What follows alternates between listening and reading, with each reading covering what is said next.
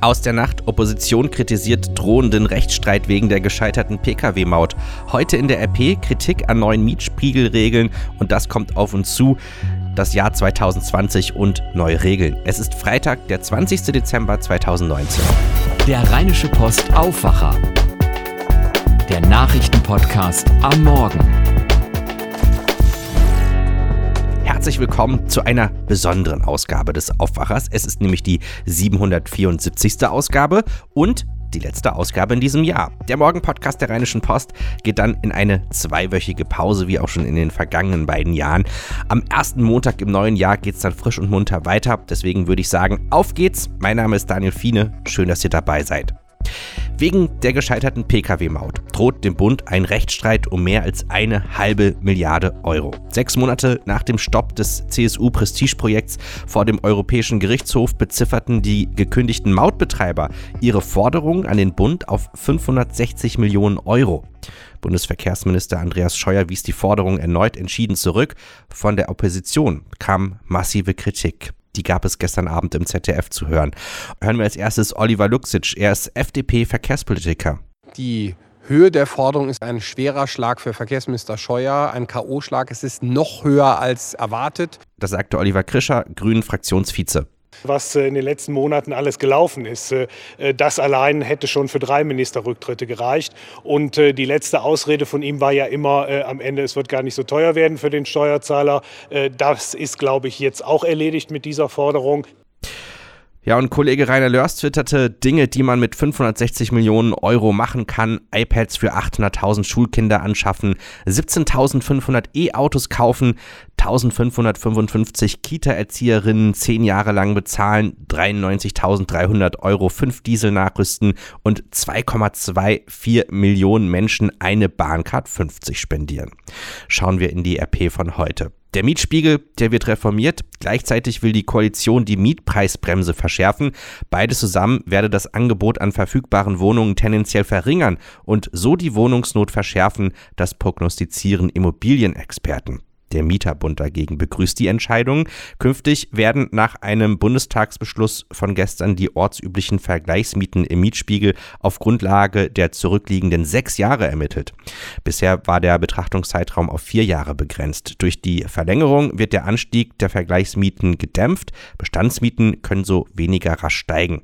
Union und SPD wollen zudem die Mietpreisbremse nachschärfen, die bisher vielerorts weitgehend wirkungslos geblieben ist. Der Bundestag hatte vorgestern in erster Lesung den entsprechenden Gesetzentwurf gebilligt. Demnach sollen neue Mieter die jeweilige Vormiete erfahren dürfen, um besser gegen überhöhte Preise vorgehen zu können. Auch Rückerstattungen von zu hohen Mieten sollen Mieter einklagen können.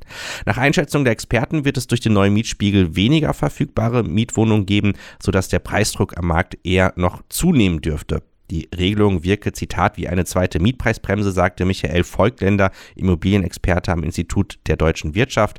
Er sagte weiter, mehr Vermieter werden ihre Wohnungen an Mieter verkaufen, wenn sie Bestandsmieten dauerhaft nicht erhöhen können. Dadurch wird der Mietwohnungsmarkt kleiner. Nach dem Landgericht Köln haben jetzt auch Frankfurter Richter das Geschäftsmodell des Fahrdienstleisters Uber untersagt. Uber will das Urteil prüfen und macht erstmal so lange weiter wie bisher.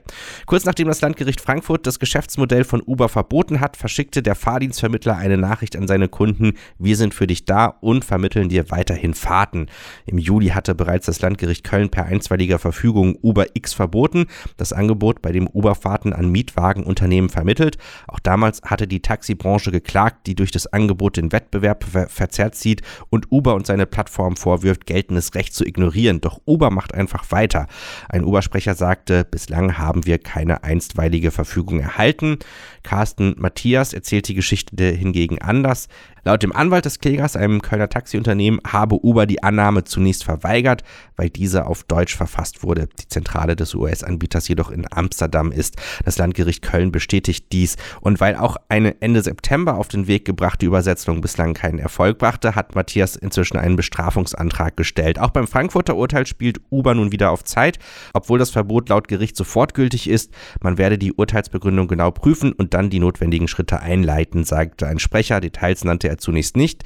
Dies tat dafür das Gericht, so fehle Uber einerseits eine Mietwagenkonzession, Diese sei aber notwendig, Zitat, aus der Sicht des Fahrgasts erbringt Uber selbst die Dienstleistung und ist daher Unternehmer im Sinne des Personenbeförderungsgesetzes, erklärte die Vorsitzende Richterin.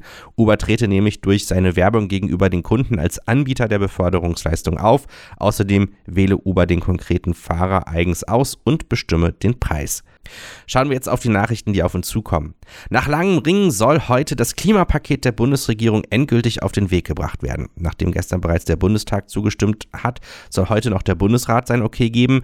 Manja Borchardt aus Berlin, wenn dann auch der Bundesrat grünes Licht gegeben hat, herrscht endlich Klarheit, was auf uns zukommt? Was sind die wichtigsten Punkte? Ich fange mal an bei dem, was als erstes auf uns zukommt. Und das ist die gute Nachricht. Bahnfahren wird billiger. Um 10 Prozent sollen die Preise sinken und das schon für Buchungen ab dem 1. Januar. Was auch schon Anfang nächsten Jahres kommen soll, ist die steuerliche Förderung der energetischen Gebäudesanierung. Also neue Fenster, neue Heizungen oder bessere Wärmedämmung. Das soll ja den Energieverbrauch beim Heizen senken und dafür gibt es einen Steuerbonus. Ein weiterer wichtiger Teil des Klimapakets tritt im April in Kraft. Dann steigt die Steuer auf Flugtickets. Fliegen dürfte also etwas teurer werden. Der CO2-Preis, über den wohl am meisten gestritten worden ist in den letzten Monaten, der kommt erst übernächstes Jahr, also 2021. Äh, und dann wird das Heizen und Tanken teurer. Genau, und es soll auch noch teurer werden, als die Bundesregierung ursprünglich geplant hatte. An der Stelle wurde das Klimapaket ja nochmal nachgebessert. Jetzt soll der CO2-Preis mit 25 Euro pro Tonne starten und nicht mit nur 10 Euro. Das bedeutet, dass zum Beispiel Benzin um etwa 7,5 Cent teurer wird und in den Jahren darauf soll es dann schrittweise noch weiter nach oben geben. Entlastungen soll es aber dafür auch geben über die Pendlerpauschale, allerdings nur für Leute, die mehr als 20 Kilometer Kilometer zur Arbeit fahren. Und die Strompreise, die sollen sinken. Die Debatten über das Klimapaket werden vermutlich auch nach der Verabschiedung durch den Bundesrat nicht vorbei sein, oder? Ganz sicher werden die Debatten weitergehen. Es gibt ja zum Beispiel die Forderung von Sozialverbänden, das Klimapaket sozialer zu gestalten. Die kritisieren, dass etwa Rentner, die aufs Auto angewiesen sind, benachteiligt werden, weil die nichts von der Pendlerpauschale haben. Dann haben wir da die FDP. Die hat ja von Anfang an den CO2-Preis kritisiert. Die spricht von einer verkappten Steuer und hat damit gedroht, die Rechtmäßigkeit des CO2-Preises vom Bundesverfassungsgericht prüfen zu lassen.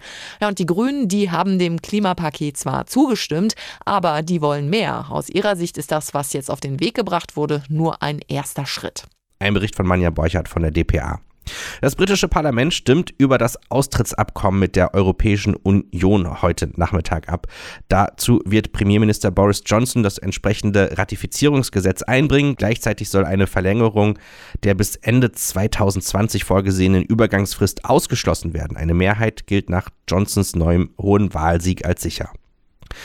Pünktlich zum Jahreswechsel stehen in Deutschland einige Änderungen an. Was sich für euch 2020 unter anderem ändert, Flüge werden höchstwahrscheinlich teurer, ab dem 1. März gilt eine Masernimpfpflicht und im Straßenverkehr sind höhere Bußgelder fällig. Es steht aber auch noch mehr an. David Riemer hat sich nochmal mit den Einzelmaßnahmen beschäftigt. David, fangen wir doch nochmal mit dem Fliegen an. Die Steuern auf Flugtickets steigen ab dem 1. April. Worauf müssen sich Flugreisende genau einstellen? Also die Bundesregierung will ja für den Klimaschutz deutlich mehr machen als jemals zuvor. Deshalb will sie mehr Menschen auf die Schiene bekommen, also raus aus den Autos und raus aus den Fliegern. Und wie kriegt man das am besten hin? Ja, indem man es halt teurer macht. Die Luftverkehrssteuer für Flüge im Inland und innerhalb der EU wird um über 5 Euro auf rund 15 Euro pro Ticket steigen. Für längere Flüge bis 6000 Kilometer sind sogar knapp 10 Euro mehr fällig. Ja, man geht halt davon aus, dass die Airlines diese Steuererhöhung zumindest teilweise auf die Flugpreise draufhauen werden. Freuen können sich Rentner, rund 21 Millionen Betroffene in Deutschland können sich auch im kommenden Jahr auf mehr Geld freuen.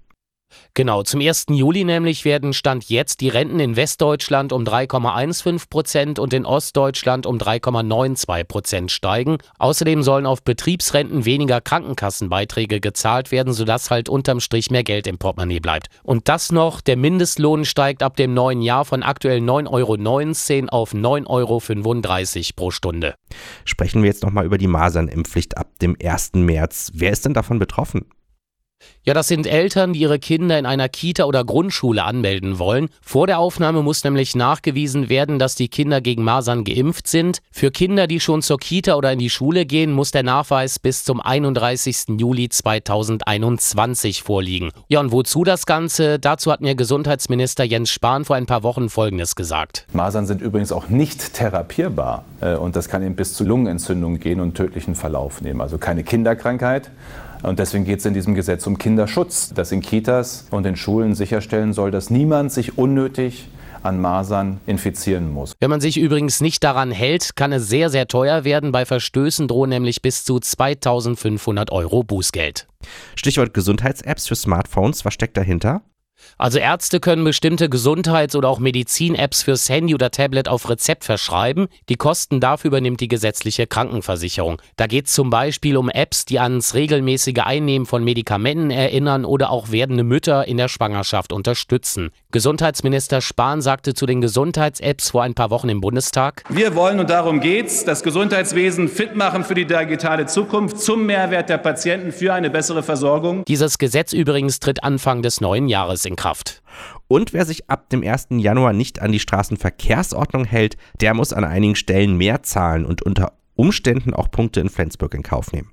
Ganz genau. Hier mal ein paar Beispiele. Das Parken auf Geh- oder Radwegen wird grundsätzlich teurer. Wer auf einer solchen Fläche parkt, zahlt künftig schon 55 Euro statt bisher 20 Euro, wenn er erwischt wird. Steht das Auto an der Stelle länger als eine Stunde und sorgt für Behinderungen, sind bis zu 80 Euro fällig und es gibt einen Punkt in Flensburg. Und in Sachen Rettungsgasse ist die Straßenverkehrsordnung auch deutlich verschärft worden. Dazu sagte mir Rechtsanwalt Sven Walentowski von der Deutschen Anwaltsauskunft. Bisher war das Bußgeld höchstens 200 Euro, künftig Künftig sind es 320 Euro, wenn man bei einem Unfall keine Rettungsgasse gebildet hat. Außerdem ist der Führerschein dann für einen Monat weg und es gibt zwei Punkte in Flensburg. Richtig so, Rettungsgassen können schließlich Leben retten und für jeden von uns könnte das entscheidend sein, sollte man mal in einen Unfall verwickelt sein. Ein Bericht von David Riemer. Vielen Dank. Schauen wir jetzt auf das Wetter. Heute am Freitag ist es in Düsseldorf bedeckt, sehr windig. Mehr als 12 Grad sind nicht drin. Rund um die Mittagszeit kann es auch mal leichten Regen geben. Morgen 10 Grad, Sonntag 9 Grad, Montag 8 Grad und Heiligabend dann 7 Grad. Es bleibt grau, öfters Wind und es gibt auch immer mal wieder leichten Regen. Tja, und das war er, der Aufwacher für heute, die Nummer 774. Die nächste Ausgabe gibt es dann erst im kommenden Jahr, am Montag, den 6. Januar 2020, also im neuen Jahrzehnt. Und damit endet auch für mich ein ziemlich großes Kapitel, denn das war auch mein persönlich letzter Aufwacher. Zum Jahreswechsel werde ich die Rheinische Post verlassen und damit gehen insgesamt 13 Jahre bei der Mediengruppe zu Ende.